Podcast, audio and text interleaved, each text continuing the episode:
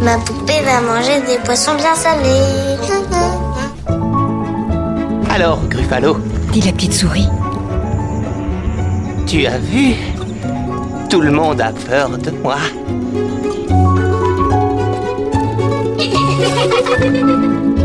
Elle était le dernier d'une famille de bûcherons qui décidèrent de les abandonner dans la forêt. Enfantillage, le rendez-vous des livres pour enfants.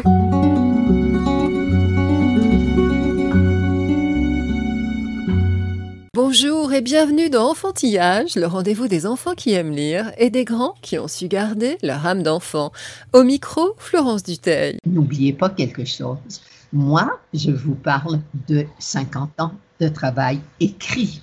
Si le théâtre a une telle puissance, c'est parce que les mots ont d'abord été écrits. C'est pour ça que ce sont des mots qui, pour moi, sont si précieux. Ils ont été pensés, ils ont été travaillés, ils ont été raffinés et après, ils sont livrés dans leur réalité. La québécoise Suzanne Lebeau est une voix majeure du théâtre jeune public. Couverte de prix, jouée à la comédie française comme sur les plus grandes scènes, traduite dans le monde entier, elle a fondé, avec son alter ego Gervais Gaudreau, la compagnie Le Carrousel, sur la conviction qu'un théâtre qui s'adresse aux enfants se doit d'interpeller aussi les adultes. Nous la rencontrons à l'occasion des 20 ans des éditions théâtrales de jeunesse, qui, sous ses couvertures aux mille ballons, publie La fine fleur du théâtre pour enfants. Suzanne Lebeau apparaît aussi au catalogue de Magnard dans la collection de classiques contemporains recommandée par l'Éducation nationale.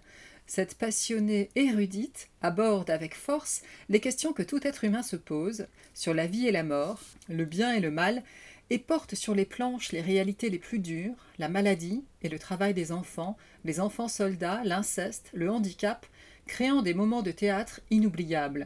Dans son verbe pur et puissant, comme dans la peinture de Soulage, de la noirceur jaillit la lumière.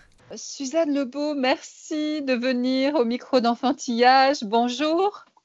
Bonjour. On vient d'écouter Rémi qui, comme à chaque émission, nous parle de sa dernière lecture et ça m'amène à vous poser la première question rituelle d'enfantillage. Suzanne Lebeau, quel enfant, l'actrice, étiez-vous? Oh, moi, j'étais une dévoreuse de livres. J'aimais tellement lire, je lisais tellement que j'avais à l'école élémentaire, euh, déjà toute petite, j'avais l'autorisation d'aller à la bibliothèque changer mon livre tous les jours.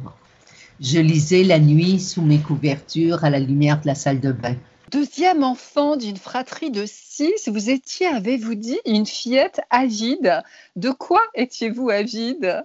Petite, petite, petite, j'étais une enfant qui adorait aller jouer dehors. Entre autres, j'avais un oncle qui faisait une patinoire derrière la maison et je me rappelle que je passais des journées complètes à aller patiner à moins 20 degrés, moins 30 degrés. À l'époque, j'adorais l'hiver Cet attrait pour l'extérieur, vous en avez parlé en postface aux souliers de sable, cette pièce pour les enfants dès 3 ans. Vous évoquez votre enfance en ces mots Je voulais sortir et explorer vers le haut, vers là-bas, dehors, ailleurs, c'était permis. Maintenant, c'est plus difficile, parfois défendu. Avec le premier souffle, l'enfant doit apprendre à se méfier du voisin, du soleil qui brille trop fort, de la rue qui tue. Ces mots résonnent encore plus fort peut-être durant cette pandémie. Le terrain de jeu de l'enfance vous semble-t-il avoir rétréci? De manière euh, catastrophique d'après moi. L'enfant se vit dans l'ombre de ses adultes. C'est drôle parce que je travaillais, oh, c'est un projet un peu fou et je suis pas certaine du tout d'arriver à le mener à bout, mais j'ai pris le livre de Michel Foucault, Surveiller, punir. Ce livre-là devrait bien sûr s'adresser à tous les éducateurs et à tous ceux qui ont des relations avec les enfants, puisqu'on passe notre vie à surveiller les enfants et qu'après on les punit.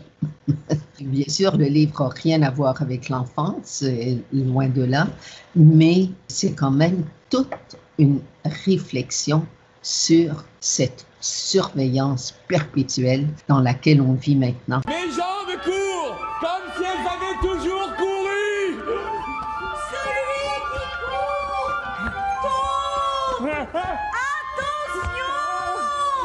Suis tombé, je ne me suis pas fait mal. ni au nez, ni aux pieds.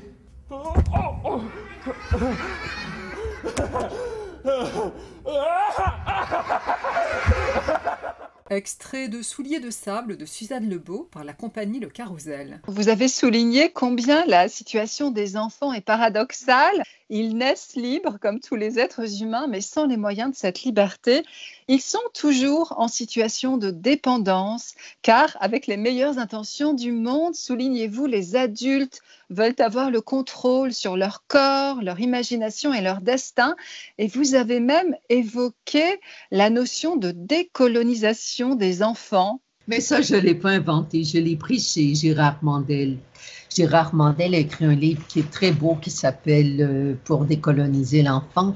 Et il dit pourquoi, pour devenir un adulte, devrions-nous absolument être obligés de tuer l'enfant en nous il parle d'une autre manière d'être à la fois enfant et adulte. Et j'ai reconnu cet effort permanent que j'ai fait pour rester très proche des enfants et établir avec eux ce que j'appelais une relation d'influencement réciproque. Si moi, je peux, comme adulte, parce que j'ai acquis certains savoirs, certaines sagesses que je n'ai pas du tout, mais certaines d'autres, mettons, qui se sont développées, qui se sont enrichies, je peux les partager avec les enfants. Et je le dis sans aucune forme de coquetterie, ce sont vraiment les enfants qui m'ont appris à écrire pour eux. Ils m'ont donné la permission d'aborder les thèmes les plus délicats, d'aborder les formes les plus contemporaines, parce qu'ils ont cette curiosité face au monde. Ils sont d'une résilience incroyable. Ils ont une force morale capable d'entendre tous les discours. Gretel? Gretel?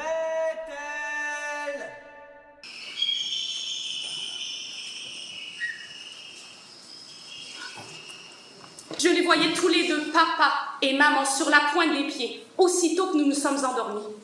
Vérifier que nous dormions vraiment sur la pointe des pieds. Maman s'attarde un peu, papa la tire par le bras, sans faire de bruit. Partis, comme des voleurs sur la pointe des pieds, retournés à la maison, espérant que sans eux, tout seuls, nous nous en sortirions plus facilement. Regarde, Gretel Regarde Il a tourné ma tête vers une lumière très faible, lointaine et mystérieuse. Une maison.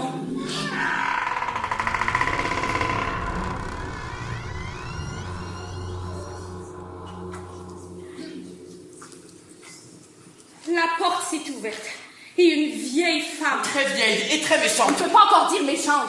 Des griffes et de longs cheveux blancs. J'ai perdu toute prudence. Nous avons faim, madame. Chauffe le four a crié la vieille en poussant si fort que je suis tombée sur le tas de bois sec. Chauffe le four Chauffe pas trop, Gretel La fatigue qui m'envahit. Et la tentation qui surgit. Ah Ah, la tentation La tentation folle de voir rôtir le petit frère comme un poulet sur sa broche pour ne plus jamais, ne plus jamais l'entendre pleurer. Ou dire moi aussi, moi aussi, moi aussi, moi aussi, moi aussi, comme un écho. Fini. Enfin fini l'histoire du petit frère. Fini l'histoire d'Ansel et Gretel. Et que commence enfin l'histoire de Gretel. Extrait de Gretel et Hansel de Suzanne Lebeau par la compagnie Le Carrousel. Vos textes, en général, ne sont pas faciles. Les thèmes que vous traitez ne sont pas faciles puisque vous parlez euh, sans misérabilisme, hein, mais sans complaisance, avec force. Je crois qu'au Québec, on dit à l'os. Vous parlez donc des enfants soldats, des enfants de la rue, du travail des enfants, de l'inceste, du handicap. Vous parlez de la maladie, de la mort d'un enfant. Vous parlez du poids de l'hérédité, du bien et du mal. Et en dépit de la dureté de ces thèmes, c'est la beauté, c'est la vivacité, c'est une sorte de vitalité, d'espoir qui emporte tout. L'écriture se doit, dites-vous, de dire le monde tel qu'il est, jusque dans ses retranchements les moins glorieux. Je veux parler à l'enfant de la vie dans toute sa complexité sans chercher à donner des réponses simples à des questions qui ne le sont pas. On est en plein débat sur la liberté d'expression. Que dire aux enfants? Qu'est-ce que les adultes, et en particulier les créateurs adultes, les auteurs, les artistes, ont le droit de dire? Ont-ils le droit de parler aux enfants de toutes les réalités? Oh, moi, je pense que oui, absolument. Et surtout sans édulcorer, surtout sans moraliser, sans jamais avertir ou dire ça n'arrive pas à tout le monde. Le texte que j'avais écrit sur l'inceste, petite fille dans le noir, tous les adultes me disaient, mais c'est pas possible. Il faut dire aux enfants que ça se produit pas comme ça dans toutes les familles. Bon, on n'a jamais monté ce texte-là, mais on a quand même fait quatre lectures. Et quand on fait des lectures, quand on fait des représentations qu'on appelle expérimentales, moi, je rencontre toujours les enfants immédiatement après la lecture et je vais toujours les rencontrer après dans les classes pour les avoir en plus petits groupes et surtout pour essayer de m'imprégner, de comprendre les traces que laisse un spectacle. Parce que pour moi, le théâtre est un temps qui est entre parenthèses. C'est un temps fabuleux c'est vraiment le temps de la rencontre de deux êtres humains, mais dans un moment qui ne sera jamais plus exactement pareil. J'aime tellement le théâtre, je l'aime passionnément et je l'aime tellement passionnément que ce moment-là doit être dans la vie à la fois des artistes et à la fois des spectateurs un moment déterminant. Les adultes m'avaient mis en garde, m'avaient dit bien sûr, mais te rendu compte, les enfants qui vont rentrer à la maison vont avoir peur des caresses de leurs parents, vont être terriblement traumatisés par ce qu'ils ont vu. Et dans toutes les classes où je suis allée deux ou trois semaines après la lecture, je demandais aux enfants, quand vous êtes rentrés à la maison, est-ce que vous étiez gênés si vos parents vous prenaient dans leurs bras? Les enfants m'ont regardé comme si j'étais une débile profonde. mais voyons, on le sait quand c'est bien, on le sait quand c'est mal, on le sent. On n'est pas fou. Un enfant a ce sixième sens qu'on perd en devenant adulte. La caresse qu'on fait à un enfant, il sent exactement si c'est une caresse de tendresse ou si c'est une caresse qui est vicieuse. Là, on parlait de petite fille dans le noir, je ne sais pas si on l'avait précisé. Corrigez-moi si la chronologie est mauvaise. Vous étiez comédienne et c'est en 1979 que vous avez écrit votre toute première euh, pièce pour les enfants, Une lune entre deux maisons. Non, avant Une lune entre deux maisons, j'ai écrit comme on écrit normalement pour les enfants. C'est-à-dire en choisissant une des deux voies qu'on pense adapter à l'enfance, soit la voie didactique ou la voie d'un monde merveilleux, le monde de Walt Disney, un monde totalement stérile où tout est bien, qui finit bien, tout le monde est heureux, tout le monde est gentil. C'est un Belge que j'aime beaucoup qui disait euh, un monde où riches, pauvres et écureuils se côtoient avec le sourire aucune lutte sociale, aucune tension sociale. Et moi, j'avais choisi la voie didactique. Le tout premier texte s'appelait Tijan voudrait bien se marier. Et dans ce texte-là, j'ouvrais, je donnais une très grande marge d'improvisation aux enfants. C'était ma manière à moi de les inclure, si vous voulez, dans la dramaturgie. L'école, à ce moment-là, était une école qui était extrêmement ouverte sur le monde et qui était à la recherche toujours de nouvelles approches pédagogiques et elle accueillait très, très bien ces expérimentations qu'on faisait avec le théâtre. On jouait dans les écoles, on jouait sur le même plancher que les enfants et les écoles, elles, se refermaient de plus en plus. Donc, j'ai complètement arrêté la participation et tout ce travail que je faisais avec les enfants durant le spectacle, j'ai décidé de le faire avant l'écriture et après l'écriture. Donc, je suis allée travailler avec les enfants pendant des mois et des mois et des mois. Et le premier texte que j'ai écrit, où il n'y a plus de participation, mais il y a encore une ouverture, c'est une entre deux maisons. J'avais un fils de trois ans à l'époque et mon fils, je l'amenais voir tout ce qui se faisait. Mais rien n'était conçu pour les enfants de 3-5 ans. Tout était conçu pour les enfants de 5 ans et plus d'âge scolaire. Je les regardais écouter, je les regardais arrêter. Et moi-même, je travaillais en atelier de création libre avec des petits de 3 5 ans. Et donc, essayé d'écrire un texte qui correspondait parfaitement à ce que l'enfant doit découvrir de lui-même, des autres et du monde durant ces deux années tellement importantes de son développement cognitif, émotif, social. Et ça a été le premier texte que j'ai écrit où je dis, je n'écris plus comme un adulte qui regarde un enfant et qui veut partager un savoir, mais je regarde le monde en mettant mon regard à la hauteur du regard de l'enfant. Vous avez non seulement une connaissance intime euh, de l'enfance et de ses ressorts, mais aussi une expertise savante puisque vous avez entrepris de longues études universitaires sur l'enfance. Quel est le sujet de vos recherches doctorales et en quoi cela modifie-t-il votre geste artistique? Je voulais vraiment comprendre comment un auteur qui est un auteur adulte peut entrer dans une véritable relation d'intimité avec un public qui est dans une relation tout à fait inégalitaire. L'adulte auteur devant l'enfant est dans une double position d'autorité parce que les adultes devant les enfants ont toujours raison.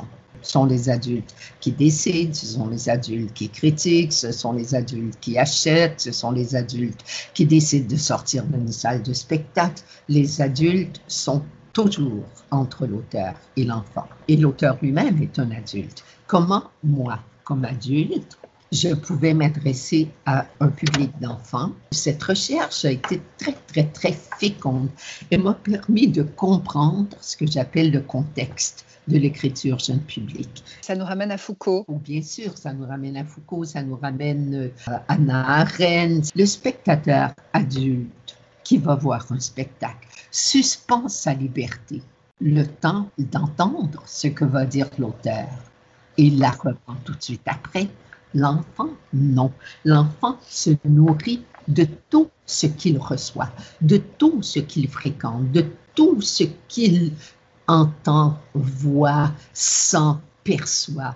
Il se nourrit, il se fait, il se fabrique, il grandit avec ça je me rendais compte de mon immense responsabilité très, très, très rapidement. J'ai décidé que toute la couche des passeurs, qui peuvent devenir des censeurs, qui peuvent devenir des empêcheurs, tout cela, je les oubliais. J'ai dit, il faut que je garde deux entités, moi comme auteur et les enfants. Dis-moi maintenant, quel âge tu as eu le 3 décembre dernier? 6 ans Maman tous les enfants de 6 ans ont droit à l'école libre et gratuite. Qu'est-ce que je vais faire avec toi? Tu es tellement différent des autres enfants. Regarde mes mains. Elles sont capables de serrer le cou d'un loup. Je te promets de rentrer tout de suite après l'école. La forêt n'est pas sûre. Et j'aimerais mieux te garder avec moi. Imagine que la fin de chair humaine te prenne en pleine leçon de français. Je crois tout de même qu'il faudrait envisager de retirer Simon de l'école quelques jours, car je crains pour la sécurité des petits.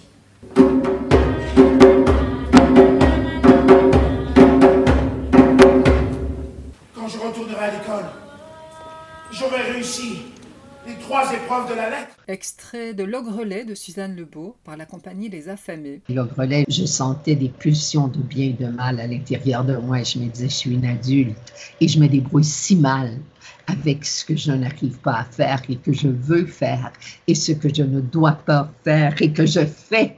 Comment font les enfants? Comment ils vivent avec ces tensions qui sont à l'intérieur d'eux? Donc, je suis allée les rencontrer. On est allé vers ce qu'on appelait des nuances, des zones grises, des questions existentielles qui n'ont pas de réponse claire. Est-ce que c'est bien? Est-ce que c'est mal? Il n'y a pas de réponse. Je voulais vous parler d'un de vos textes euh, les plus marquants, Le bruit des os qui craquent, qui est sur les Kidogo, ces enfants soldats. Et l'infirmière en charge de ces enfants explique au sujet de la jeune Elikia, le jour où elle nous a remis son arme, elle nous a demandé un cahier. Elle disait que les mots de la bouche ne peuvent pas tout raconter, ils sont trop près de la haine et de la vengeance. Et je me suis demandé si ça n'était pas un peu un paradoxe de la part d'une femme de théâtre de constater ainsi les limites de l'oralité Mais non, Pas du tout. Les mots de la bouche, c'est ceux que nous prononçons entre nous aujourd'hui. Mais n'oubliez pas quelque chose.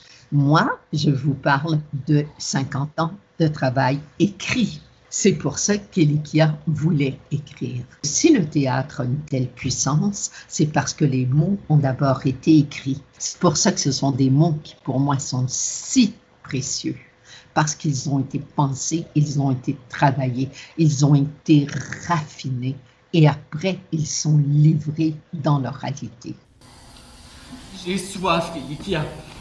Tu as tout bu le premier jour. Fais-le en garder. Marche. Elikia voulait venir. Elle était prête à tout raconter, même les plus petits détails. Elle répétait On doit savoir.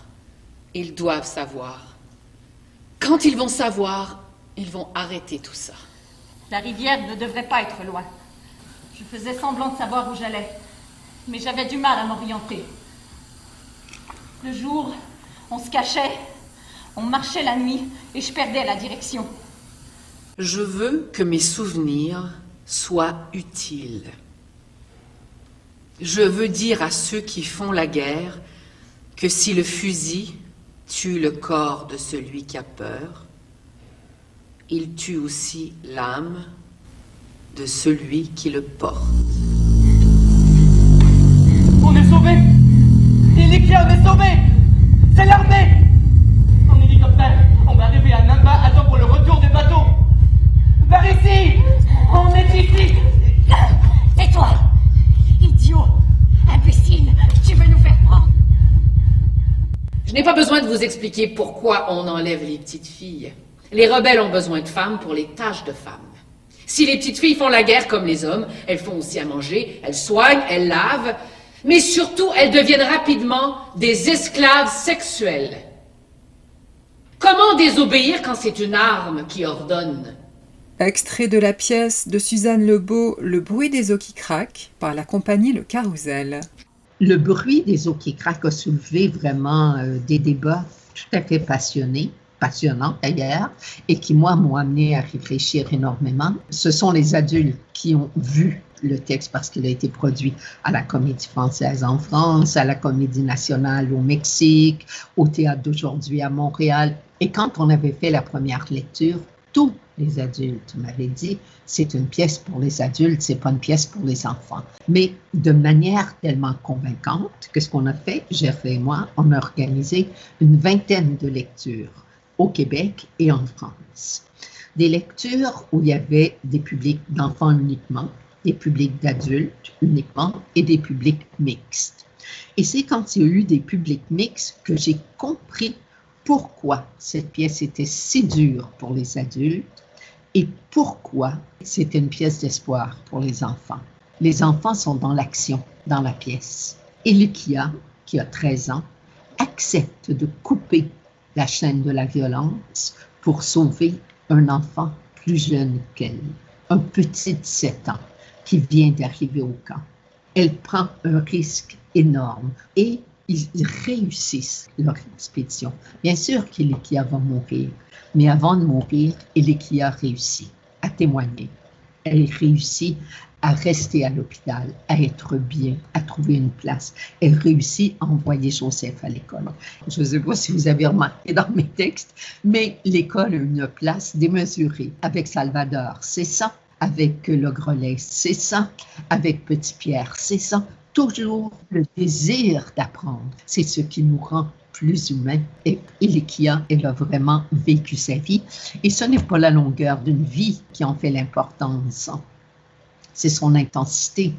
Après les réactions des adultes, je me suis dit, ce qui est incroyable, c'est que je touche directement les adultes, mais je les touche dans une forme de culpabilité, d'impuissance, alors que les enfants suivent les enfants. Sont en train de réagir à des situations injustes, donc ils se sentent tout puissants. Vous dites qu'aller au théâtre, fait partie de la vie d'un être humain, quel que soit son âge. Ces mots résonnent particulièrement à l'heure où nombre de salles de spectacle sont fermées en raison de la pandémie. C'est la première chose qu'ils ont fermée. Vous vous élevez hein, contre ce que vous appelez une culture méprisante, conçue pour être vendue au plus grand nombre, une culture euh, dominante, omniprésente et insipide. Vous rappelez euh, la racine du mot culture, cultus, qui signifie action de prendre soin en latin. Vous défendez, à contrario, une culture discrète qui a hauteur d'homme et parle à l'âme. Jean Villard, il faut offrir le meilleur à ceux qui sont les plus lointains, il faut offrir le meilleur tout le temps. Et moi, je regarde les enfants, j'habite dans un quartier, ce que j'appelle le quartier le plus pourri de Montréal. C'est un quartier pauvre, multiethnique, plein de HLM. C'est, c'est un quartier mal aimé, maltraité, oublié, un quartier de passage. Les gens arrivent et leur plus grand souhait, c'est de partir. Je faisais l'aide aux devoirs. Et je me rendais compte que les enfants, on ne leur dit pas à quel point apprendre à lire, c'est la liberté. Je regardais avec les petits de 6 ans, de 7 ans, et quand ils réussissaient à lire vraiment une phrase, c'est comme s'ils venaient de découvrir le monde. Le savoir est devenu une chose ennuyeuse, c'est terrible. L'été avait été délicieux comme jamais. Les petites ne se réveillaient plus la nuit. Le chalet au bord du lac. Un lac tranquille avec une vraie plage pour les enfants. Deux semaines délicieuses. Il faut en parler ouvertement. Le dire à qui? Aux filles. Il faut d'abord le dire aux filles. La petite ne peut pas comprendre. Alice souffre déjà assez, pas question de l'inquiéter davantage. Et la grande se réveille en soir toutes les nuits depuis la rentrée. Les secrets empoisonnent la vie. De toute façon, ils vont le savoir. On a ouvert la porte. On sait tout. La tumeur est maligne. Alice a le cancer. A, B, C, D, E, F, G, H. Si je les laisse seuls tous les quatre, ils ne pourront pas dire le plus important. Il faut du temps. Beaucoup de temps. Pour trouver les bons mots. Et les bons silences.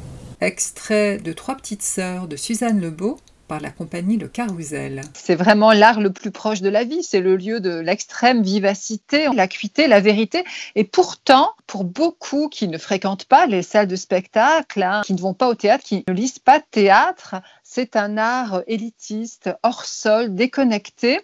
Comment est-ce que vous expliquez ce terrible malentendu? Je pense que ce sont tout simplement des paresseux. Parce qu'il faut quand même une certaine vaillance hein, pour décider le soir de sortir, d'aller au théâtre, d'aller à la danse, d'aller au concert, de se déplacer. euh, Et j'ai bien peur qu'après cette pandémie qui nous a habitués à voir le monde entier euh, au bout d'un clic, qu'il y ait des habitudes qui se soient irrémédiablement perdues. Il y a beaucoup de gens qui disent aussi, je suis allé au théâtre j'ai été déçu. Mais j'ai dit, c'est normal. 90% des fois, je suis déçue. Mais 90% des fois, même quand je suis déçue, ça m'oblige à réfléchir au rapport humain, à ce que j'ai aimé, à ce que j'ai pas aimé. Et quand je suis emplie, quand je vais au théâtre, je ressors. J'ai des souvenirs de théâtre qui datent de 50 ans et qui sont toujours dans ma mémoire, ma mémoire émotive, ma mémoire intellectuelle, ma mémoire d'être humain. Ils sont toujours présents. Il y a des images qui sont impérissables qui viennent du théâtre et qui ne peuvent pas venir d'ailleurs. On connaît le parti pris d'un musée qui, déçu de la réception de ses pièces, a décidé euh, d'écrire du théâtre et de ne pas le représenter. Est-ce que c'est envisageable pour vous que vos textes de théâtre soient seulement lus Oh oui, bien sûr. Pour moi, la lecture, c'est déjà une rencontre parce que la lecture, elle est quand même dépouillée de tout le langage scénographique. Mais je me rends compte que j'ai tout appris et toujours appris à la fois des enfants et des mises en scène de mes pièces. Et plus les mises en scène étaient dépouillées, et plus je recevais l'importance des grandes lignes théâtrales qui avaient été développées. Voyez la mise en scène de Trois sœurs, c'est assez phénoménal. Il y a un seul fil rouge. Il n'y a rien. Il y a un enfant de 8 ans qui a dit le vide sur la scène laisse supposer le vide que va causer la mort d'Alice dans la vie de la famille. Pour eux, le fil rouge, c'est une corde à danser, c'est un jeu d'enfant qui débute le spectacle et à la fin, les parents tournent la corde parce qu'il n'y a plus trois petites sœurs mais que deux. Donc, ce sont les parents qui tournent la corde. Ils reviennent à la vie d'une certaine façon. Ils refont une vie à quatre plutôt qu'à cinq. Et les enfants disent c'est le sang, c'est la passion, c'est l'amour qui va d'un à l'autre. Ils ont vu des centaines et des millions de symboles. Et c'est ça finalement le théâtre. C'est une ouverture sur un langage métaphorique. Quelqu'un qui ne connaîtrait pas votre œuvre, vous lui conseilleriez d'aborder votre œuvre par quelle pièce? Qui peut? Je, sais, je me dis, ça dépend tellement de la personne, je ne sais pas du tout. Vous dites que finalement, les enfants sont plus forts que les grands face à ces échéances majeures. Comment est-ce que vous expliquez ça? Les enfants, et je m'en suis rendu compte quand j'ai fait l'adaptation du roman d'Howard Witten, quand j'avais 5 ans, je m'ai tué. Les enfants aiment qu'on leur parle de la vraie vie. Ils sortaient du spectacle et disaient, c'est du vrai théâtre sans savoir ce que c'est le théâtre, parce que personne ne peut le savoir, surtout un enfant qui n'est jamais allé. Bon, puis on ne l'a pratiquement pas joué. Les adultes étaient exaspérés, ils ne pouvaient même pas imaginer. On disait le titre quand j'avais 5 ans, je m'ai tué. Puis déjà, on avait un silence au bout du fil, c'était il y a 45 ans. Et puis après, on racontait brièvement l'histoire. Un enfant de 8 ans est placé dans une institution psychiatrique parce qu'il a été trouvé nu dans un lit avec une petite fille qui était également nue par la mère de la petite fille. La première scène s'ouvre, l'enfant est debout sur le bureau du psychiatre, puis écrit euh, Merde, merde, merde, merde, j'ai rien à faire ici, moi, euh, je veux m'en aller chez nous. On l'a pas joué. La tolérance euh, vis-à-vis de textes de cette force est plus grande aujourd'hui ou au contraire, avec le retour de bâton tous azimuts, au contraire? Aujourd'hui. Non, non, non, non, non, non, non. Trois petites heures à côté de ça, c'est un texte innocent. Il y a énormément de contes d'enfants réels que je ne pourrais plus jamais jouer, que je ne pourrais plus jamais mettre sur scène. Je pense à Titi, la petite géante, qui est une histoire vraie. La maman enceinte qui fume, fume, fume, fume, fume, fume, fume, puis qui accouche d'un bébé qui est désespérément euh, grand. C'est un bébé de 5 kilos. C'est ma sœur. Le médecin lui disait que sentait pas le bébé, que ce serait un minuscule bébé, puis elle fumait, puis plus elle était énervée, plus elle fumait, plus elle fumait, plus elle était énervée. Et puis euh, le bébé est né, puis faisait 5 kilos. C'est la vie. Vous avez enseigné longtemps à l'École nationale de théâtre du Canada et je crois que vous êtes maintenant conseillère auprès de jeunes auteurs. Que leur dites-vous? Je me suis rendu compte d'une chose en enseignant, c'est que j'apprenais moi-même. J'apprenais tout parce que on ne peut transmettre que le doute. C'est seulement le doute qui nous fait écrire. Le doute sur comment écrire, pourquoi écrire, quoi écrire. On ne peut transmettre que le doute et le reste, c'est un chemin qu'on cherche perpétuellement. D'un mot à l'autre, le chemin va se tracer. Parfois, il y a une structure qui s'impose, il y a des choses qui se mettent en place de manière presque magique. Berto Nico appelle ça le moment d'éblouissement. Il y a un moment donné où on sent tout ce qu'on a envie de dire, tout ce que moi, les enfants m'ont dit et tout ce que j'ai à l'intérieur, ça coïncide. C'est un tout qui est fluide, qui se développe. Quand j'enseignais, je me suis rendu compte très, très vite que le plus important, c'était de défaire tous les préjugés que mes auteurs avaient sur l'enfance. Ils sont arrivés tous à peu près en disant Oh, ça va être facile, on va écrire une petite pièce facile. Je commençais par couvrir la table de livres pour enfants, de tout, des albums, des livres, tout. Et j'ai dit Vous allez faire trois piles. La pile des déchets, la pile des livres bien faits, mais qui sont fabriqués, et la pile des œuvres. Et là, ils étaient saisis parce qu'ils se rendaient compte qu'il y avait des livres de 10 pages qui étaient de très grandes œuvres. Le canard, la tulipe et la mort, c'est un chef-d'œuvre, ce petit livre. Il fallait que je détruise d'abord tous leurs préjugés sur l'enfance. Il y a Françoise Dolto qui le dit très bien, hein, l'intelligence symbolique, elle est étale de la naissance à la mort. Ça se raffine, mais c'est là. Et le pouvoir symbolique des enfants est encore plus grand que celui des adultes, habituellement. Quel est le pire préjugé hein, sur l'enfance? Que l'enfance est légère. Légère et innocente. Merci Suzanne Lebeau d'être venue au micro d'enfantillage. Merci beaucoup. Enfantillage.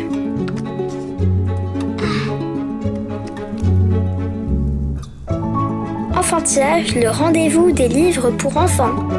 Merci de nous avoir écoutés. Bonne lecture à toutes et à tous et à la prochaine fois.